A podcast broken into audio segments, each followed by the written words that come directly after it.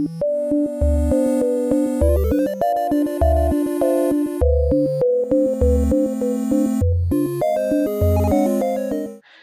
everyone, and welcome back to the Untitled Gadget podcast. We're on episode 28, and there has this has been a particularly busy week for the tech industry. We're going to bring you all the insights from the Android 11 launch, the Surface Duo, and the Xbox Series X and Series S, uh, Microsoft's affordable next gen console. That's all coming later, but first, let's take a look at what we've been up to for the last seven days. I'm Harish, and I'm al- as always I'm joined by Dhruv and Akshay. So, what's been going on, lads? Who wants to go first? Uh, you go first, man. Uh, yeah, like it's just been a regular week, week of work. Uh, been playing a bit of games. So, like we were talking in the pre-show chat, uh, we've got an official sounding term for it. Uh, yeah, I finished Spider-Man last night, which was a lot of fun. Uh, thanks for the recommendation, Akshay. Though, yeah, like everybody's been recommending it, and I tried playing A Way Out today morning, and that did not pan out as planned. Uh, fuck you, EA. And uh, I got Borderlands 3, which I plan to play next week. And I played a bit of GT Sport this week online, which was a lot of fun. So, yeah, that was my week. You also uh, forgot to mention something. It was your birthday this week as well. Oh, yeah, it was my birthday. Uh, there was that. Nice. Happy birthday, man! Again. Thanks. Yeah. Finally turned 30 year old. I'm not. I'm not. I'm turning 25. Fuck. I'm sticking to that. nice. Uh, So, my Akshay, week has, what's been up? My week has been the same as usual. A lot of work and then playing games. Uh, listening to some music. Um, I've started uh, learning Premiere Pro, just for just for you know why the hell not. And then uh, it was my anniversary yesterday. This was the first time I spent some time with my wife on our anniversary because last year I was at the Apple launch, so Yeah. I had no room for making mistakes this year. so, Now we that you out. mention it, I was looking at the Google Photos memories thing that it suggests from what you've been, what you did last year, two years ago. yeah. And turns out I met you for the first time in China. Uh, Yeah. The Mi Mix 2 launch. That Yes. was three years ago. Yes, that's where we first met, and uh, I Yeah. think uh, that was my first trip for Xiaomi as well. And Yeah. uh, when I saw you, I was like, "Who the hell is this dude with a very different accent, but looks Indian? Uh, where is he from?" I thought I, I actually thought that you were from the states. You were not from here. First of all, that's what I thought. Man, And Google like- should rename that feature as I know what you did last summer. Yeah, Yeah. yeah, but we hit it off, man. We we we we uh, chat about work and how Indian publications work, etc., and all of that. So yeah, it was fun. And you made me buy shit tons of stuff from the Xiaomi store. Oh yeah, I saw I saw the photo of all the stuff I picked up. All, all of that is still going strong though. It Uh, yeah, just fun. just for perspective, uh, uh, when Harish went into that store, not only did he buy me a lot of stuff, he bought so much stuff that he had to buy a suitcase to carry that stuff around from the Xiaomi store. I think he bought some three phones, a lot of a lot of IoT devices and toothbrushes and whatnot. I think I think he bought the entire store from that trip, Yeah. and he bought a massive suitcase that and he was carrying everything in that like yeah. Yeah. I remember picking up the Mi 6 at there and they had a limited edition color variant of the Mi Note 3, this Azul blue. Uh, I still love that phone whenever I look at it. Anyway, um, so yeah, let's get started. As for me, I think my week was dominated by Android 11. I don't know how many times I wrote Android 11 in posts, but I think it's about 3 million. So between following up on what Google was doing and then all the other manufacturers, that's just where all the time went. So that's actually a good kicking off point. So let's get your insights as to what you feel about Android 11, whether you've spent any time with it, what are your thoughts? Is it more of the same?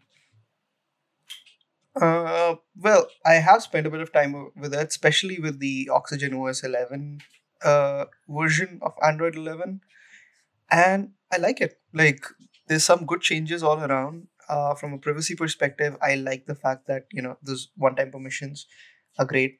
Uh, the fact that you can revoke permissions after a set period of time is also fantastic. My personal favorite feature has to be uh, the smart home controls under the power key. Yeah. That is brilliant. And uh, I believe the iPhone has something like that. Or even if it doesn't, regardless, like, uh, you know, Mm. it's a fantastic feature. And I love it. So Yeah. I tried the same Oxygen 11s uh, OS 11 uh, beta, and the first thing I liked was the smart home controls as well because everything in my room and the bedroom is powered by Xiaomi lights that Harish bought me or made me buy. but yeah, uh, that and I also like the fact that uh, apart from the privacy stuff, uh, we've already seen that on the iPhone, so it was nothing new to me what was what I liked was the new notifications for text messages and whatnot. It pops up like the Facebook Messenger uh, icon. Uh, it's one less step to scroll down to the notification panel, launch the, the damn thing, and whatever. You know, it's just one click, and you can straight off uh, start replying to your messages. I really like that. Um, uh, maybe uh, not uh, something that I really expected because Facebook has already done it before, but it's a it's a good addition for sure. Yeah, chat bubbles are nice, but my issue with that is not enough messaging apps actually use the feature at this Yeah. point. Yeah. So once the stable build is available more widely, I think we should see more and more apps include that feature because that is a pretty decent addition. Uh, along with the conversations view in the notifications pane, that is my number one feature because I get a lot of notifications, and more often than not, that one-on-one messages just get lost in the clutter. So Yeah. now there's like a dedicated section for them, and that just makes things easier. Yeah, the conversations in the notification hub is fantastic. I don't really care too much about chat bubbles, not a big fan of chat bubbles in general. Uh, interestingly, like the feature that I was really looking forward to that isn't working in the beta that I have got running on. Evidently, it's working for some people, which is the uh, the uh, separate music player tab, the quick uh, music player setting in Yeah. the notification bar, but that's not working for me across YouTube Music, Spotify. So Huh. I don't know. That's That's interesting. Yeah. Well, Yeah. Oh, I guess it's so. Here's what's going on with the Oxygen OS 11 stuff. They're using a beta build of Android uh, 11, Mhm. and they also have Oxygen OS 11 beta. So there's like two different things they're intro- introducing at the same time. Yeah. So I guess they still have to finesse things. But I've got uh, the build running on my Pixel, and that media player works as a persistent notification Mhm. and it is fantastic. Um, that was a big issue whenever I was streaming stuff on Spotify all the time on my phone. Um, and in fact, I had an iPhone lying around on my desk just so that it was easier to cast stuff from because whenever I needed to pause something or just forward, it that notification, that media player stayed there. Um, so yeah. Yeah. this works the same way. It takes up like the last row of quick setting types. Mhm. My only uh, concern is that like um while I'm on on both the Google Assistant and Alexa ecosystems, uh, I'm I, I mean I suppose casting will work only with the Google stuff. Uh, I hope that Spotify is able to introduce Spotify Connect to it.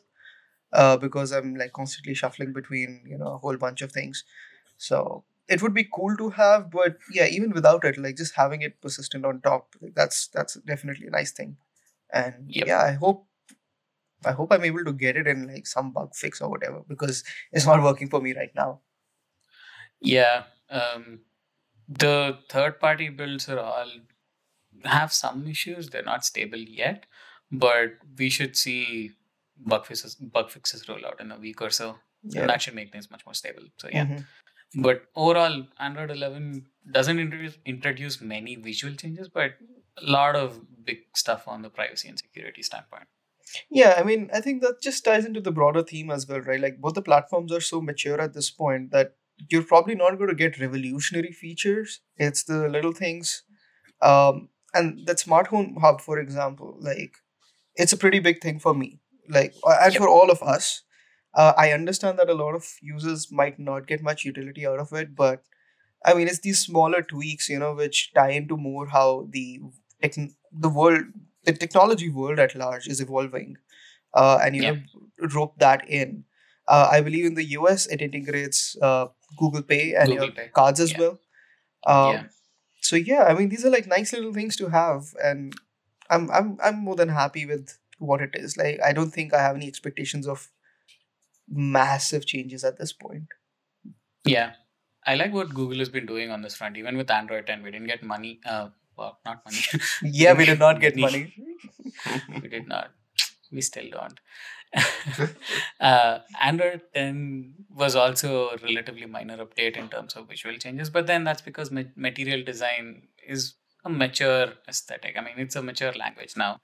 So it doesn't really need any more polish. What we do need, well, we're getting that the privacy fixes and it's new features like that smart home hub. And Yeah, basic so they go a convenience. way. Convenience. It's all about convenience. It's all about putting Mhm. things in your hand. I think that's what this update is all about. It's not about a complete overhaul, and that's what I like because when you start paying attention to minute details, that's when you start really, really improving your operating system, and that's true for everything.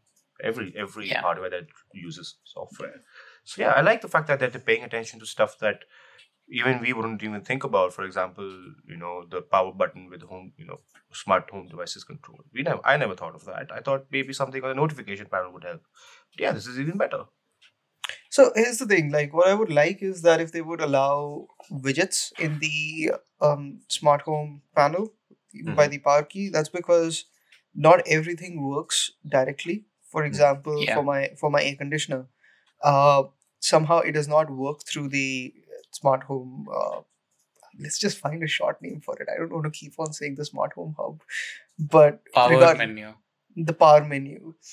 Uh, so what I've done is that I've configured an action block uh, widget, uh, which invokes Google Assistant, and it's a two-step action to switch it on and set a specific temperature. So I'd like to be able to put, a you know, a widget like that. It could very well just be, you know, like they introduce Google Assistant shortcuts in the power button, in the Yeah. power uh, menu. But yeah, I think, I think that's pretty much my only issue with it. That uh, not everything works through it, but otherwise it's a pretty solid release. Yeah, I think they'll figure stuff out. I mean, this is just the first uh, time they're including, right? So as they Yeah. learn usage patterns and all that, I think they'll make tweaks to it, as Google always does. Yeah. Yep, that's Google for you. Yeah, so that's Android 11 from Google. Um, there's a whole lot of manufacturers rolling out public betas for it. So OnePlus has Oxygen, Oxygen OS 11 beta for the OnePlus 8 and 8 Pro. You can download the builds right now. That's the only public beta at this point. Uh, Xiaomi has a closed beta. Interestingly, they're running the stable Android 11 release on MIUI 12. So it's close to stable at this point. I think they'll just have like one or two beta builds and then just roll it out. Uh, I guess that works for them. And then Oppo has ColorOS 11 beta coming, public beta coming next week. That's also based on Android 11. They're going from ColorOS 7.2 directly to 11 because they feel like Mathematics. it's easier for them. Yeah, it works. So fine. Um, who else is there? And then there's Realme. Realme has Realme UI 2.0 on the Realme X50 Pro. Pro. But again, yeah, that's also a closed beta. I think the first beta has like, 100. what, 50. 100, 100 50. users. No, no, it's, it's 100 limited to 50. No, the forum post said 100. But regardless, was- like it's it's a Yeah, tiny, tiny yeah. amount. Yeah, I mean, I guess it's just down. They're just looking for feedback. Yeah. So yeah, we should get the stable builds at least from somebody by the end of this month. So yeah, let's see how that goes. Yeah. Good stuff all around. All right. Um. So other stuff going on in the world of Android this week. Uh, we've got more details on the Surface Duo.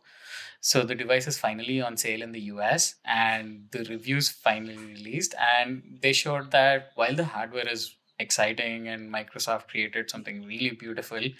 Um, the software is not really finished at this point. Dhruv, did you get a chance to look at some of the reviews? Or I did. what the device is? Uh, so I like the story behind it. So I was reading this interview, I don't know where it was, Wired or Fortune or whatever, about how Panos Panay, Panos Panay, that's how you pronounce Yeah. it. right? Yeah, sounds like a like a Lebanese bread, but yeah, I was thinking of a panini too. So yeah, yeah. Okay, so Panos Panay sort of accosted Hiroshi Lockheimer while he was visiting uh, Microsoft for something else, and hey, this is what we have. and we're going to build this only if Google takes in all the changes that we want to bring into Android. Uh, so that's where it all started, and it's been interesting in the sense that at least the Microsoft stuff seems to work all right, but everything else, not so much. Uh, and the software experience, this is pretty much a beta at this point. Your third party launchers are broken, Nova launcher doesn't work, a lot of shit does not work, um, stuff doesn't pan across consistently. So you're going to actually have uh, broken text in the middle of a web page, maybe at times, Yeah. which is just not a good user experience. Uh, if you're really entrenched into the, I mean, the and I haven't used this one, but my colleagues have, Harish's colleagues have, and the feedback that we've gotten and the reviews, it's basically that like unless you're deeply entrenched into the Microsoft ecosystem and you really just want another Surface device, you might want to hold off for a bit. Yeah. So basically, it targets five people. no, actually, they've done really well with Surface, right? Uh, and it makes Yeah. sense for them because that transition from making their own hardware to having doing that whole service play has worked really well for them. And with this, they're again targeting that enthusiast user base that they have. And they're like, hey, look, you don't want the Galaxy Note 20 or an iPhone. Um, here's an alternative. It may not be the best device for a majority of the audience, but if you're a Surface fan, there is an alternative available. And I think that's what they're targeting with this. Yeah, I can see this becoming a bit of a bundle deal in the enterprise segment, possibly. Uh, but I don't know. Like, it's also like too expensive a device, and like, I mean, on the enterprise side, like iPhones and then like Samsung with its Knox, they've both already made enough inroads. So I don't know who other than enthusiasts are going to buy these phones. Uh, Another reason Yeah. why uh, people should hold, should hold off on this phone uh, is because I've heard. I mean, that's what I read that this phone is a bitch to repair. Apparently, it's quite hard to get into to get all the components and have stuff fixed. I'm not only talking about the display because, of course, that would be one of the things, but it's the other components that are actually quite uh, hard to replace or you know fix. And that's the only story I read about this because it's, this is not coming to India. I really don't give a damn um but, but that's the only thing that came across my feed and i was like this is a complicated phone with a complicated procedure to get it fixed and it's not going to be in huge it's not going to sell in huge numbers anyway so what what's going to happen with this if someone breaks it? Like it's going to cost them a bomb or what's going to happen? I don't know I think I think they have a limited warranty. Uh, I think you get one free screen fix uh, if you're da- if you damage the screen in any way. I, I think that's what Samsung does was for the Fold as well. yeah Is that So, like uh, one single screen fix or? or the double screen I, I think it covers both screens. I don't know. I mean, but then that, there's also the point that it's a huge phone. I mean, each screen, it, the thickness is five millimeter for each uh, side, but then you fold it and put it in your pocket, and it's a ten millimeter wide phone, and it looks weird whenever somebody's making a call with it. Is that a duo in your pocket? yeah, basically that. So, uh, But I'm also happy to see you. so yeah, I mean, it's it's a start for Microsoft. They've got a lot of stuff wrong. It's using last year's hardware. There's no NFC. The cameras cameras are absolute trash. So this isn't a mass market phone. Much like how the first wave of Samsung foldables weren't. But look at where Samsung got to with the Z Fold 2. That looks Oh, like a much more polished device and it just looks sleek and they fixed a lot of issues with the hinge, right? So I think Microsoft will also look at what it, it- it's putting the phone out there basically to get feedback from its core users. And once they suggest areas of improvement and all that, I think they'll go back to the drawing board and come up with a better, um, well-rounded, I think, second generation product. So I Here's the thing, like I mean, they need to sort out software more than hardware, and that's actually on Google. True, but then there's also the fact that what do we want from foldables? We don't know because there hasn't been a lot of I, devices, I, right? I was about to say that I want a Kindle of, of this such design from Amazon because uh, you know the fact that sure you don't read books anymore, but if you can open something that opens up like a book and start reading a book in like the paper white uh, uh, screen that they have, the e-ink screen they have, that would be incredible. And I think Yeah. uh, this would be this design would be perfect for Kindles in the future. And uh, I would really would I would really like to see that. This I mean also this device foldable screens could also be great for game streaming in if that is if, if it works out the way it does because it's a far larger screen than a smartphone. The aspect ratios are also better and uh, you know that way you don't have to lug around such a big phone because it folds up and then you can just open it up have a bigger screen play it close it up and walk away right? Uh, connect Yeah. to your controller and whatnot. So i think these two applications would be great for a device like this. And i think for foldables even even apple according to rumors have ordered up a bunch of foldable panels for their prototypes from samsung this week. And uh, that is the next frontier for smartphones no doubt about that. But it's just that how things are executed and stuff like software as you guys mentioned if it's not to the point and it breaks the experience then yeah it doesn't really matter how great the hardware is if you can't really use it so i think it both hardware and software need to develop and advance side by side otherwise there's no point So here's the thing about the game streaming, but you'll probably see an optimized interface from from Microsoft for xCloud soon enough. Mhm. Um, emulators, for example, like Drastic is already running on in split screen mode on the Duo. oh wow so um, that's a 3ds uh, 3ds emulator a DS uh, emulator, and Citra will probably add it soon enough. It's not a huge, uh, you know, task to to do that. Uh, I mean, they've been supporting the the LG dual screens for a while now. Uh, so there's that. And coming on the other aspect, like for the Kindle, I think we're not going to see a dual screen Kindle because the highest selling Kindles are the sub hundred dollar ones, and Yeah. Yeah.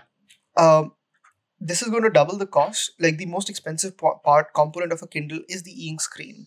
You're more Mhm. likely to get a a color e-ink screen, which is coming in the next. I mean, in the sense that it is going to become a little more mass market within the next year or two. Uh, already, manufacturers are issuing out um, color ebook readers now in China, so which is very big on on comic books. So you're probably going to see Amazon jumping onto that in the next two years once they can get the pricing down to say 200 or 250 dollars a unit. Uh, and yeah, lots of advancements coming over there. It's it's a bit of a shame that Mirasol didn't pick up, but yeah, dual screen Kindle. I mean, you'll see third party apps which support ebooks on Mhm. the Duo or on foldables. I think they're already there, but yeah, dual screen Kindle probably not happening anytime soon. no, when, when I, I mean, when Hmm. I when it becomes mass market, because that's the next frontier for these companies. See, it's all about the cost, right? Uh, Yeah, and basically the yeah, screen, all. yeah, and the cost of an e-ink screen. I, I know we've like segued massively off the Surface Duo, but the cost of an in an eighty dollar Kindle, uh, the the e-ink screen itself is around thirty five to forty dollars. That's, Even if Yeah. you factor in mass mark, uh, you know, bulk purchases, that's still twenty five to thirty dollars. It is an it is a very expensive screen because like this is other than Kindles and digital signage, there's literally no other use for those screens. Mhm. Uh, then you've got the controllers. Writing a controller for an e-ink screen is also not particularly easy. So Yeah. uh, Amazon uses something very specific to them, which is why they're able to deliver a certain kind of experience. Tag on Wi-Fi, etc., etc. I mean, there's a reason why you even have Kindles with ads because they need to keep the cost down. So, uh, yeah, like there's a reason why Amazon is pretty slow on innovation with the Kindle, and they take their own sweet time with it. Yeah, they do that because Kindle is now like a mass market device, right? I mean, they don't need to push the boundary for e-readers because they know what their cons- customers are already looking for in a Kindle. That's why if you look at any of the innovations, they've been targeted at the entry level segment with the base variant of the Kindle picking up the backlight and then Mhm. the yeah, and then bringing water resistance and all that sort of stuff. So yeah, um, they're just streamlining their series. But that said, the Oasis is actually a pretty great e-reader. I mean, they Mhm. managed to cram all that hard- hardware just into It that is. thin spine. Agreed, but here's so the thing. Hmm, No one's buying it. if if no no no, it's not even that. See, and I'm just tapping on to what you said, Harish. There's a reason why the innovation happens on the budget segment, because Kindles are devices that once you buy them, you don't really need to upgrade at all. Yeah. Yeah. There's like, what will you upgrade? So you need you know kick-ass features, be it backlighting, which is actually a genuinely useful feature, to be able to convince somebody who's like you know okay i'm going to spend $80 on a kindle and that's about it like not upgrade to a higher end model what do you even offer them but from an oasis like realistically at this point other than a color screen i don't know what else do i want in an upgrade That's it. That's that. That would be the differentiator for me because that would mean I could read my comics Comic on books. a Kindle instead of uh, Yeah. rooted Xiaomi Mi Pad 3. but now here's the thing again they need to figure out a good balance between battery life which is again a big upsell for for a kindle uh, versus processing power because the kindle is too underpowered to proce- uh, to render pdfs properly Yeah. I guess that's what we will see so at a color. But then, but see, if they need to use a color e-ink screen, they will Yeah. need to have better hardware on it anyway because it broadens the use case for it significantly, right? Well, yes and no. So everything that's based on a color e-ink screen so far runs Android, and it gives you three days of battery life, which is terrible for a Kindle. Uh, that sucks. Yeah, I do not want to charge my Kindle once a week. I charge my Kindle like, yeah. I mean, I'm not reading as much as you these days. Like, I charge my Kindle maybe once a month, and it drops like Yeah. what two percent battery or one Yeah, yeah. battery Yeah. in weeks. So Yeah. that is actually a significant upsell. A three-day battery life Kindle is not going to be not going to sit well with the audience. So until they can get all of that sorted or some sort, I mean, they can't they can't be running Android for sure. Amazon's not going to do that. Uh, DRM issues, and plus they don't want users to circumvent the Kindle store. Uh, But here's the thing: they already have a pretty decent fork going on with that's on the Fire TV stick, right? So there would be a possibility of them just tweaking some things and making it run on a Kindle. I don't know. I'm just spitballing here, but Yeah. there is. I mean, if anyone can do it, it's Amazon because They they've can- already. Yeah, they already have a lot of low-powered devices that work really. I well. know, I know, I know, I know. But here's the thing: like the Amazon, I mean, the Kindle can still be rooted. You can still do a lot of shit with it, but it's complicated. The moment they get Android running on it, everybody's going to sideload other things on it, which is not Yeah. something that Amazon wants. Like this Yeah. is Yeah, like the the upsell for them, the money maker for them is the Kindle store. The hardware is cheap for a reason, so that people buy more stuff from the Kindle store And- absolutely. Uh, between you know Android anyways being a huge battery drain compared to the risk-based operating system that they have right now. Uh, if they switch over to more pow- high-powered chips, I don't know. They'll have to rewrite everything for their platform uh, versus running Android, and that stuff is going to take time. And like I said, writing the software for an e-ink screen, I've actually like played around with that because I was trying to build something with an e-ink screen, and I gave up. Yeah. Like even like for a basic, you know, uh, like a clock of sorts, which shouldn't Yeah. be as hard, but writing through the frame buffer, uh, just printing out digits, it is hard as fuck. So, of course, Amazon has professionals on it, but it's it's also like balancing risk and reward. Is it even worth the effort for them when they're still selling a shitload of these? Well, they'll get one customer from me. So yay. There's your incentive, Amazon. Make a coloring reader. but but the Kindle store doesn't sell comic books yet, does it? No, Yeah, at so least I don't think that's like a con- storefront for comic books at this No, point. But then, hey, this they But hey, but they did buy out what uh, a Comixology, right? they do- Yeah. yeah, they own them, but they're two distinct. Yeah. Yeah. Uh, Plus, Marvel storefronts. and DC have their own subscription services or something. Yeah, they do. Mhm. Yeah, and some and some manga companies as well are tied up with some some uh, company or the other in the states for the English version. Yeah, I Cool, think we'll cool. start seeing tie-ins on the software front, which would possibly be an indication that you know Yeah. Amazon might be ready to launch. I know they're definitely working on one, uh, but they've been working on this for years. A lot of companies have. Earlier on, it was Mirasol.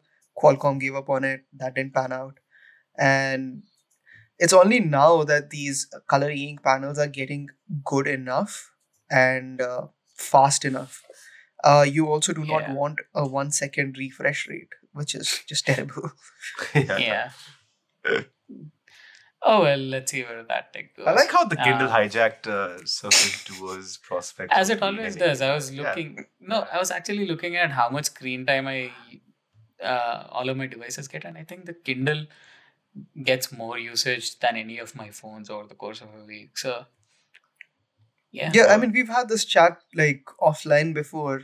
If I had to pick out one device that I absolutely love, okay, um, well, I'm kind of torn between my PlayStations and the Kindle, but yeah, it's probably the Kindle which has given me the maximum hours of enjoyment at a low price, and it does one thing, but it does it so well. Like there's there's literally yeah. no competitor for it. Yeah. I remember, I'll tell you how much I rely on my Kindle. So last year, uh, I was traveling, anytime I'm on a flight, I just use my Kindle. And for one flight, for whatever reason, the Kindle won't boot. Uh, so I didn't know what to do. So I ended up reading the in-flight magazine because there was nothing else there. I don't, I don't pack anything else because it's just the Kindle and whatever book I'm reading on it. So I'm like, without it, I, I went, okay, what the fuck is there to do on this three hour flight? For me, it's the Yeah. Switch, man. For me, that's the Switch. Yeah.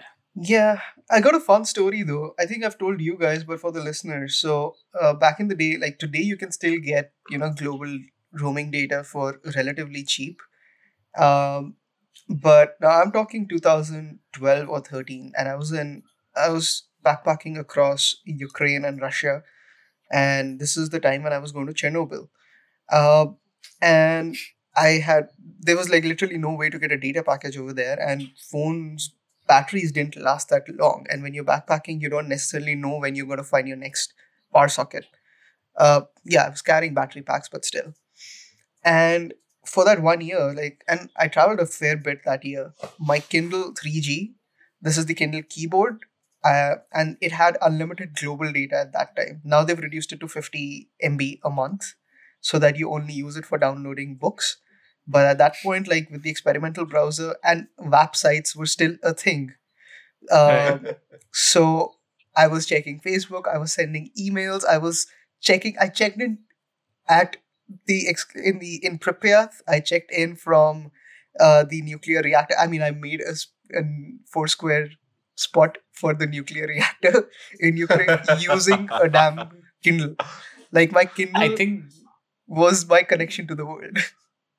I think they got rid of the global roaming thing because of you, man. I think you Yeah. ruined it for everyone else.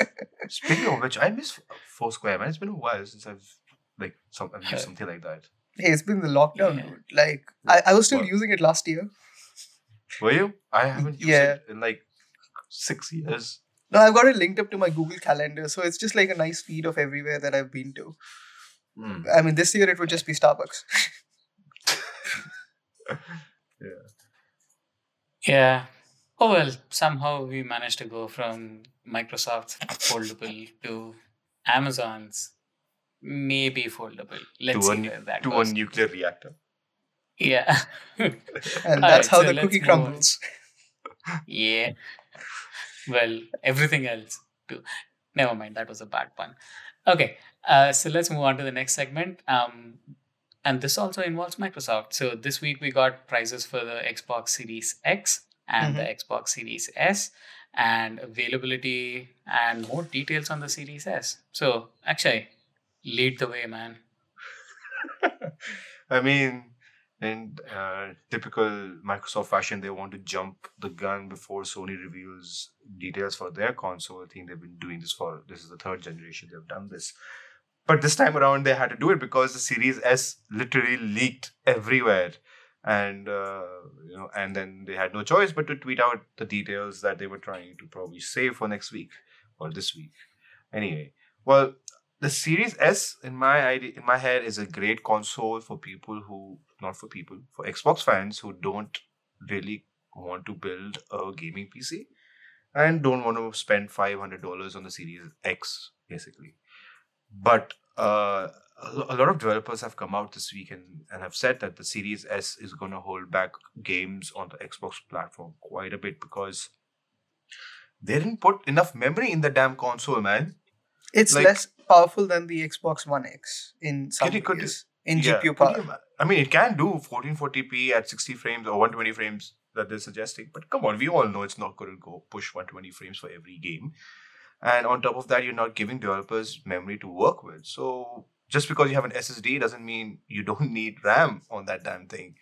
How much Um, RAM does it have? I think it's 8 or 10 10 How terabytes, much 10, 10, 10 gigabytes. 10, 10 gigabytes and and you know like it's just it's just the last generation all over again with the xbox one it's just uh, gonna hold back a lot of games i think microsoft wants this to be a streaming console more so than anything else and ga- a game pass console but it's still gonna hold up next gen games um quite uh, you know it's gonna look inferior to the series x and the ps5 for sure.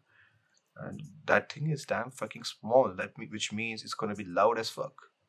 Yeah, I mean, I also don't get like it's technically less powerful than the Xbox One X in GPU power. Six teraflops on the One X versus four on this, and also it can't upscale. Uh, I mean, this is technically a next gen console, but it can't run the Xbox One X versions of the of the previous generation games. It'll run the Xbox One S version uh, some very questionable decisions here. I mean, clearly this console was built to hit a certain cost. That's that's very obvious. but what's going to happen is that developers are going to tell Microsoft to fuck off because they are like, fuck it, we want to make games that look like next gen, that work like next gen, and we're not going to have it held back because of your series. As in, uh, it's Um, but then that's not an option, right? no, it's not like op- they can say. yeah, It's, it's, not like option. they can say we are not going to release our next gen game on the Xbox Series S. No, they're probably not optimize it, is, is optimize it for the Series S, and it's just going to run like shit on, and which is which looks bad on Microsoft. Uh, you know, the, uh, game studios have limited resources, right? They're already supporting two platforms besides Xbox, which is the PS5 and the PC. And I'm I'm talking third party developers right now, and now you've given them two more consoles to work on for the Xbox, maybe a possible third one. I don't know later on in the day. Uh, when they come out with something mid mid cycle refresh. Uh, it's just it's just something that developers are not going to put the effort in because they don't have the teams for it. They don't have teams to support three consoles and PC while they're developing a AAA game. It's not going to happen. Indie games, Yeah. sure, it'll run fine. But triple when it comes to AAA games and especially third party uh, titles that are already in bed with Sony, uh, you know, quite a bit of them, you're just making you're just making your case look, uh, look just you know you're just making it look like you don't give a damn about the console. Yeah, it's just like a sad state of affairs. Like, um, I mean, you don't start off the next gen or a new generation of gaming or consoles, which is going to again last like six odd years at least, with a gimped machine right off the bat. I love the fact that Sony is like, even if it's like a hundred dollars more, which it likely will be, it's fine. It's literally the same experience as the as the physical edition. Like th- that, it their claims of you know believing in generations are you know even more important at this point and more relevant at this point. Uh, the One S, sure, it's great from an affordability point of view, but it is a half step. It's not a full next generation upgrade, and Yep. uh, it's also bad marketing on their part to say, oh, it's got the same CPU, so it's as good as the next generation. It's not going to be just uh, a graphics downgrade or a resolution downgrade. Like you said, Akshay, like no developer. I mean, we've seen it with the Switch as well, right? Like it's become a port machine for like PS3 games, or I mean, I'm not talking about the exclusives, of course, uh, or you know, really bad looking. Some games look really bad as well on the Switch, and I mean, already there are disparities in you know, in certain games. Uh, just right off the bat, because this is a conversation I was having last night with someone else. Bayonetta, for example, on the PS3 was really unoptimized at launch. And we're again, you know, these power differences, you do not want to introduce a third SKU as well. Uh, they could have cut down on the storage, sure, remove the disk drive, rem- increase the price by 50 bucks, and you'll still, you know, kind of hit that price segment that you want to uh, reach. But like reducing the power of a next gen console to hit a price point, that's just marketing uh, guiding the product decisions. Yeah, you're right on the money there. Um, I find it hilarious because I don't really know about the platform in terms of games, but I do understand the hardware side of things. And it's hilarious to me that Microsoft spent all that time at the first unveil of the Xbox Series S talking about the huge fan and the cooling potential and all that.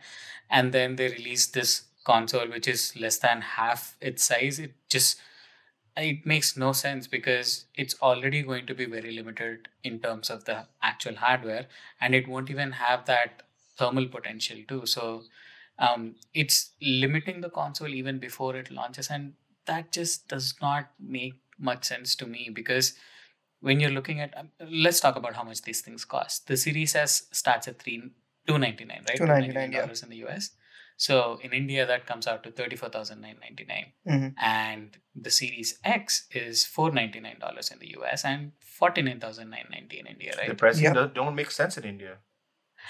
That has all. I mean, that's like a conversation for later. no i mean makes sense. like uh, No, but it, it- no, it's it's it's a reason why Xbox has never managed to sell units in India because they uh, like PlayStation also let's say costs 400 500 dollars in the states, right? But it's relatively cheaper than the Xbox consoles in India. So it's not that you know there's there are tax imports being imposed and they have no other choice. There there are they are really really pushing hard for the price in India. I can guarantee it to you the PS5 will be far che- not far cheaper, but will be cheaper in India even with import duties than the Xbox Series. Any of the no consoles. so i want to bring up another point akshay that okay leave aside the comparisons with the playstation uh the series s with a 512 gig hard drive so that remove the os that's probably closer to like 400 420 gigs that you're going to get Yeah. uh, you are most likely going to need an expansion card uh, 100%. and these are proprietary cards. Uh, I mean, even if you don't need it day one, you will need it soon or sooner or later. That expansion ca- card is estimated to cost like two hundred and thirty dollars. So that's what. so uh, one TB. yeah, for one TB. Uh, the mm, the maths doesn't add up. You know, the the doesn't. money doesn't add up. For fifteen thousand extra, you're getting the full blown console, which does ne- which actually does next gen gaming, which gives you double the storage. Unless like you're really cash strapped, why would you even buy the Series S in India? So here's I actually have to talk about two things. One, when Harish mentioned uh, the hardware, but let's talk about the price first. When you're going for something affordable, right? Your biggest target target audience should be in Asia, not in the US, because that's the most price sensitive market.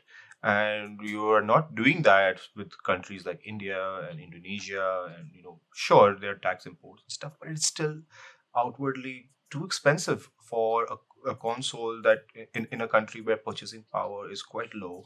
Uh, your, your biggest uh, competition is already smartphones. And gaming is not that something you would say is not huge anymore because after the pubg ban we saw that yes people are willing to game quite a bit. So this was a perfect opportunity for them to get an entry level console out there so that doesn't cost a lot and make money in return from their services. That's exactly what i think they're doing this generation. I mean, And- thirty five thousand is not affordable for a half gen upgrade. for a hobby. No. a lot of people No, see it as a hobby not as a necessity. A smartphone is a necessity right? Yeah. so it's it's it's uh it's it's just not the strategy. Even in india is bullshit I'll, I'll be very honest. Uh, it's, they're just being greedy. And for the Yeah. hardware bit, I want to say a developer commented this, so I'm just going to quote him on this. I think that paints a perfect picture. He said that, you know, uh, the Series S makes a difference for all next generation games because developers of such games must always meet the lowest common denominator, which is the minimum specs. He said that minimum specs matter, and he said he fe- he feels that inevitably the Series S will hold back what multi-platform developers can do with all next-gen game systems. So it's not only going to affect Xbox games, it will also affect PS5 games, especially for multi-platform games. Because as he said, he has to go for the lowest common denominator, and that is the Series S. Unfortunately, it's garbage.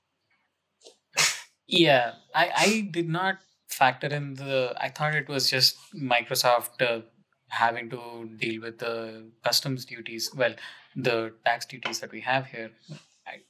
I I did not figure that the PS5 could be more affordable. Well, Yeah. that makes things more I mean, it's 50 grand. 50 fucking grand. In, in, are you kidding me? I like mean- that they rolled out the Xbox All, All Access thing, right? In a few markets, I was really counting on that coming to India because that would have made sense, considering Trust But me, actually, grey how, how much is uh, Game Pass Ultimate for? Six 400. It was 400 bucks for a while. They're increasing Yeah, PC now. so I think it's what like. So Not you need- Ultimate. I'm talking Game Pass. Just Game Pass right now. so which is the one that you need for the Xbox? Uh, a normal Game Pass for Xbox or Ultimate if you have a PC as well.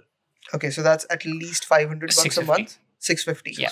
And that's Yep. after the price increase. Uh, it hasn't No, increased that's- yet. They just announced Yep. yesterday. Yeah, so even if say it goes up to like seven fifty odd, I don't know, dude. Like thirty five thousand plus seven fifty bucks a month. Yeah, that's not that shit's not That's 10 grand, 10 grand a year. Yeah, that shit is not Right. selling. Yeah, that so that's what I was saying, right? This all access program actually gives you both. Um, you're paying financing on the console and you get access to Game Pass Ultimate. Well, not Ultimate, but yeah, the Xbox Game Pass. And say they would have launched it at like what two three thousand bucks, that would have made the console much more enticing to a whole generation of gamers in India, particularly considering Yeah. when it Yeah, was that th- those finance options are not there in India at all. Yeah. And secondly, even if you have it, you don't have any games. I mean, forget the price. Let's say you you know you're an affluent person who can afford all consoles. Even then, you're not making a case for yourself because you don't have the games to play on that console. Sorry to say, they, they the biggest franchise they had is delayed. It's not even coming at launch, which is Halo. So I don't know why I should or anyone should get an Xbox. Even if you are buying the console for the first time, you don't know anything about Halo, you still can't play the biggest game that they have because it's delayed at launch. Secondly, countries like India, like if you're going to launch a console for 50 grand, you know it that people are going to buy this console if they are really, if they really want to buy it from the gray market because it's far cheaper. You know, people just import the shit out of it. I'm sure it's going to sell for 40, that's 10 grand, 40 grand. That's 10 grand less. Um, it's still expensive, but it's still cheaper than what Microsoft is offering.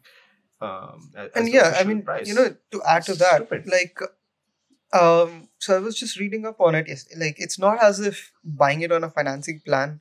It's not as if you're going to save any money at all. It's the same price as paying for Game Pass and paying for the console as it would be. And talking about those financing options, you know, like India thrives on those zero percent finance options. You know, like exactly. for phones. Yeah. So you're going to have financing options in India as well. But regardless of those financing options, and on one part, I feel that, you know, just that Microsoft is offering it directly, it's being blown up a little bit uh, because there's really no cost saving there at all. Uh, but it's the S for sure, even in the US and in India, is not that good a deal. And regardless, like, I don't know who should be buying an Xbox in India. I don't think anybody should be. I mean, no one gives a shit about Xbox apart from you know their users in America. It's always the console has always been big in America, and even then, it's still not the number one console in the country. Uh, the Switch kicked its ass in half the time, and uh, Sony has sold more than double the number of consoles such a, of the Xbox One. Like it's 112 million versus 52 million. Come on, man. Yeah, so that's actually a very interesting point. The only time and like the only reason why you know this this entire thing that Microsoft is huge in the US turns out it's actually like even in the US the PlayStation is I think I believe the bigger number one. the number, number one, one. console. Yeah. It's only because for a while the Xbox 360 was ahead, but that was also because the PS3 literally launched one year later. So and and and so this this thank you for bringing up PS3. The reason why PS3 didn't sell was because developers had issues with that console as well, with its chipset, and they didn't really want to support that. All games came late for that console. I think that's the same situation that's been flipped now. But here's the thing: it did sell. It outsold the Xbox on, by yeah. three million by the end of the generation. Yeah, So it had a slow towards the- start, towards the but end. it launched one year that- What I'm trying to say is that Xbox will face a similar problem.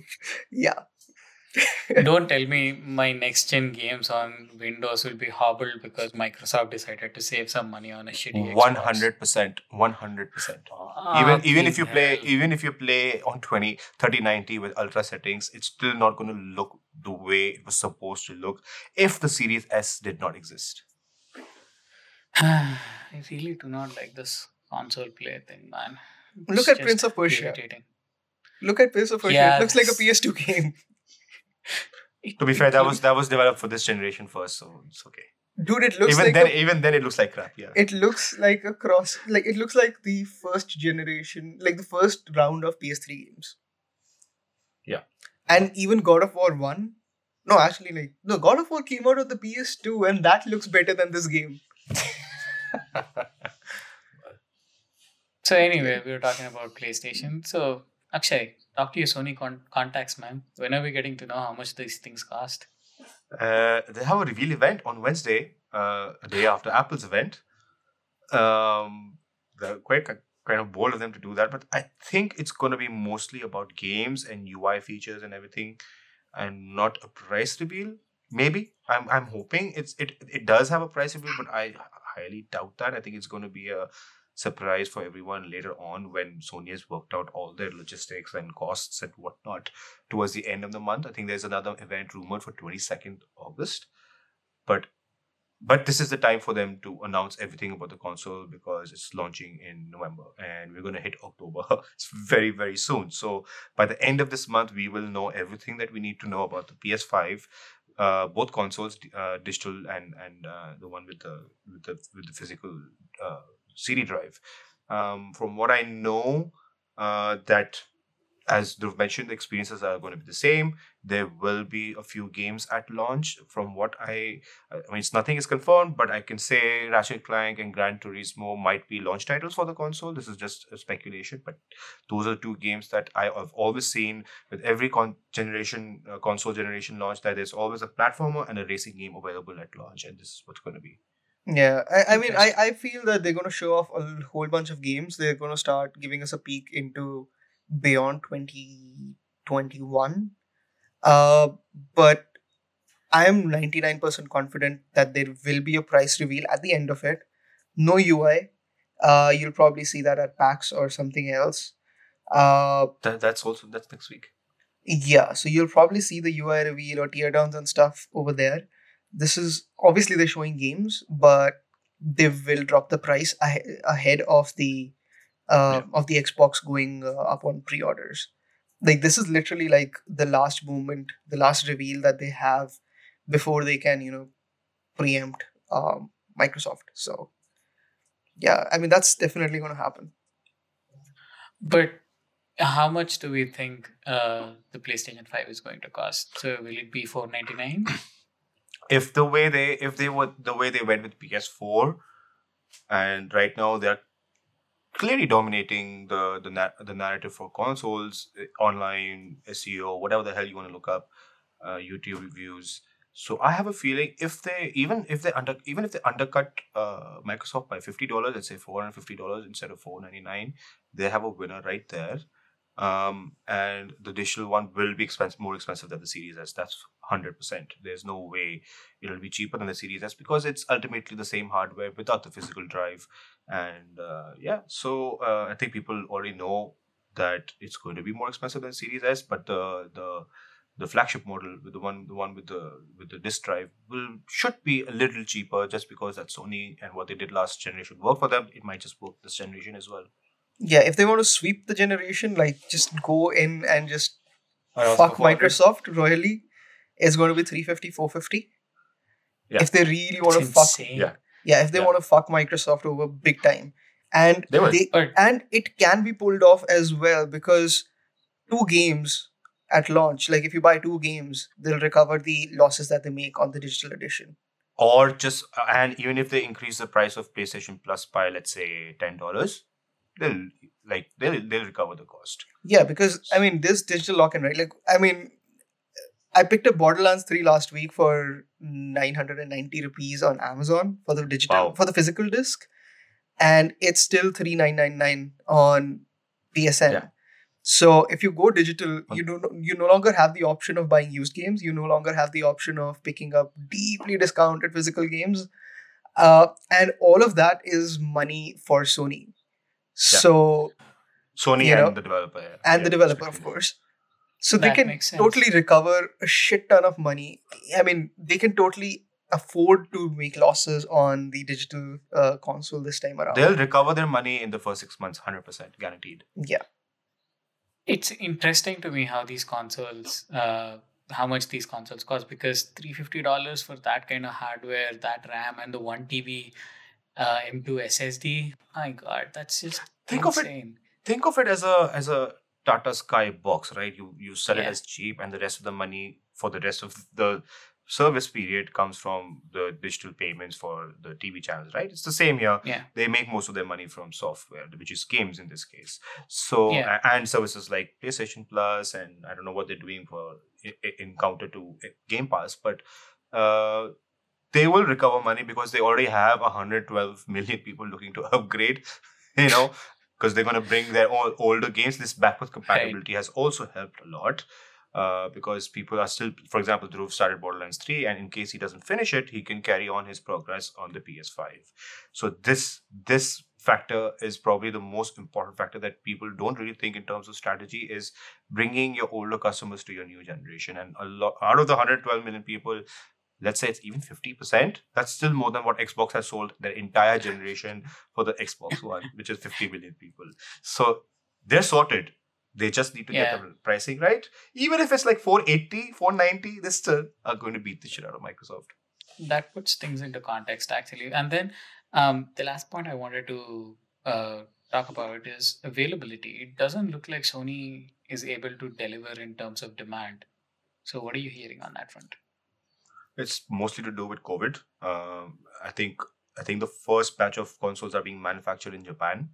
They Right. always do that uh, because they really, really uh, want to. They like they, they they make sure their console is first available to their Japanese customers, uh, Hmm. and then henceforth it goes on to other countries as well. And I think because of the pandemic, the production has been a bit slower than what they do with PS4. Again, PS4 was completely automated. I think this, but for the PS5 they're still getting the, the the production line together to make it more efficient and time less time consuming. So i think in the initial in the initial production stage at least for the first year it's going to be slower and limited consoles are going to be available at launch. And by limited i don't mean like one uh, you know like only like a million consoles will uh, release at launch but yeah it should be Hmm. fair enough. I think uh, sony has already limited from leak screenshot that i've seen. I think everyone's seen that. They're going to limit one console to one household at launch. Yeah. um, so that everyone gets a console. And for india i'm not really worried because india is not a high uh, demand market where they need to like But Even if India they will get- also get limited consoles. uh, Limited yeah even if they get shipments, one so lakh consoles i think we're sorted. I don't think we're going to get one lakh consoles at launch. Like oh, I, I, I'm, I, I'm, I I'm counting feel, official and gray market yeah, like I feel that pre-order if you really want it within the first week or ten days, I still think like pre-ordering is going to be a very smart move right now. that's the only move Because That's literally the only only move. Like this thing is going to. I mean, in the US, in Europe, in Japan, this thing is going to be sold out for sure. Um, and in asia dubai uh, countries like dubai it's going to be sold out for sure yeah so getting it in india might not be as problematic but still if you're if you're convinced that you want one i know i am. I'm going to be pre-ordering the moment it goes Same. up on sale. Um but yeah like i mean it's probably not going to be a switch situation where they just literally couldn't make enough. Sony knows that there is a huge demand for this. Uh with nintendo like they were kind of dabbling in a new form factor as well or a new way to play so i don't know i mean the switch still has supply issues Plus, they were caught off guard as well, man, from the pandemic. They had no idea that the demand would go so high. yeah They had no, they could not Yeah. predict that. Yeah, so yeah, I mean, regardless, like pre-order it if you are convinced that you want one, and come on, you know you want one. Yeah Look at the smile on his face. Bro, I think you should I give the presentation, man, and you just said, "Come on, you know you want one." Just pre-order it. I think you should give the presentation for Sony, man. That should be their tagline. Like, I mean, you know you you you know you want one. Like, how can you not want a PlayStation? See, I'll, I'll give you a contest just from the in, Indian gamers' perspective. We, there, we're 30 of us that play on PlayStation every day, um, and a core group of 10 people. So we were discussing this two to th- two to three days ago that when the Series S was announced, and everyone literally said, "Why the hell are we discussing this?" I'm like, "Okay, I mean, why not? You know, it's it's it's, it's good for us because Sony might just think of being competitive." And the next guy said that, "Does it really matter?" we all know we're going to buy the PlayStation anyway, no matter how much it's priced, because all our gaming history is here. We all play together and we're all not moving from Sony. So why bother discussing? And that's going to be the case all over the world. It all it, a lot of things matter. For example, whom you play the game with. If they are on on a certain platform, you're going to stick with your friends to play. Your your library matters. So for a lot of PlayStation users, trust me, uh, the dedicated uh, fan base at least, they really don't give a damn how much it costs because uh, there are a lot of people a lot of people are like me i've already set aside 45 grand for the console it's set aside i know it's going to be a little bit more but i know that 45 is the minimum that i will need with no matter where i buy it from Yeah, same. So- like I've set aside a You know. budget for it. It's sorted. Like yeah, Yeah. it's sort of I mean- sorted last month me completely Like, it's the same they thing. have limited edition variants with Eventually. those cool game skins? i think Eventually. i saw I, Right. I think i saw a black version which is going to might be a spider-man version Uh, I want one of those. even Yeah. i want one of those You'll have to wait. Black for and it red. then. black and red by the way But there's the Fine. rumor that there might these might have customizable faceplates. So there's that. Ooh, that that makes things easier. But isn't a huge play for them rolling out limited variants that users may want to upgrade to? Yes, but then there's nothing stopping uh, AliExpress from selling you a knockoff. Is that a thing? Dude, Yeah. you you can get the an exact same replica of the of the sold out uh, Animal Crossing Nintendo Switch, complete with Right. a dock. Uh, like you just swap out the internals, and it's and I mean even it hits the quality standards as well. what do you think Dhruv is doing Huh. with my 3ds and that console is not even they're not even making it anymore Damn. So anything that you want, like so, I wanted, I always wanted a Pikachu Game Boy SP, and Right. you get high quality replica housings now. So that thing was like you can't buy one of those anymore. I mean, if you want it in a good condition, you're going to be spending a lot of money because those things were always in demand. But Right. yeah, might as well buy a housing swap it out. Huh. Did not know about that. Good to know. Alright. And Sony has done this before with the with one of the uh, PS4 Slim revisions. They had uh, changeable faceplates. They didn't catch on big time because I think most of them were exclusive to Japan, and you didn't really get too many options. But the way that the PS5 is designed, uh, it looks like it might be somewhat modular. Like not modular as in like you're going to be swapping out components, but kind of easy to open up because it's there's like these two huge sheets of plastic on the side. Uh, so I I mean I total I can totally imagine even if Sony doesn't do this officially, third party sellers coming up with replacements. okay. 100%. I'll wait for the Star Wars variant then. About- my ps4 is a star wars variant right now Sweet. All right, interesting. So we'll, I guess, talk about what Sony Next- is announcing. yeah next The episode next you'll know everything Next week is Yeah. probably just going to be a Sony special. oh by the way which reminds me I, I, if if they do reveal the price we're gonna have rishi over because i booked him months in advance that i told him that whenever sony reveals everything about the console you're coming over and discussing that shit with us Oh yeah, absolutely. It was fun. Yeah, that guy knows his shit. oh, yeah, a lot of shit yeah Yeah, we've also got to cover Apple next week because Apple's dropping some shit. Yeah. Apple's dropping Yeah. some. Apple's dropping. So I think some it's going to be an. Apple. It's going to be in, like this week was Microsoft's week. We discussed everything about Microsoft. Next Mhm. is probably going to be Apple and Sony. That's about it. Yeah, and we still managed a sneak mention of OnePlus. So Oh, yeah. keeping up with the traditions And a Kindle and a nuclear reactor. and a nuclear reactor. And Google to a small extent because hey, Android 11, yay Google Yeah. And all that. Sweet. all right, so this was the 28th episode of the Untitled Gadget podcast. We'll be back again next week with a whole load of new announcements. Stay safe, you guys. Um, we'll catch you in the next one. Bye. Yep. Masks Don't on. buy the Series S. Don't buy the Yeah, Series S. Just like buy the PlayStation 5 at launch. You know you want it. Keep your mask on. You- Stay safe. You're Okay. basically an evangelist for the platform now. Why, why don't we make predictions for the price? Let's try it. I just did. Oh did. god, this is Yeah, you did. 450, We didn't. 450, Uh, I'm gonna 350. go. I'm gonna go 400 and 450. uh yeah, 400, 480, uh, Oh, 500, sweet. 400, 500. So whichever combination. Well, Harish is probably right. Oh yeah, I forgot. Uh, I used to do. I used to do those predictions and had points and shit. Remember that? Yeah. I forgot about that. Feels like a different age. yeah. Dragon Age. Yeah. Why did But then I say Yeah, that? yeah. Why did I say that? But Such a I think- I think every, every- everything went to shit after COVID. So fuck it. Yeah. Yep. Alright, guys. Bye. Uh, See ya. thanks for listening, dudes. Bye. Bye bye.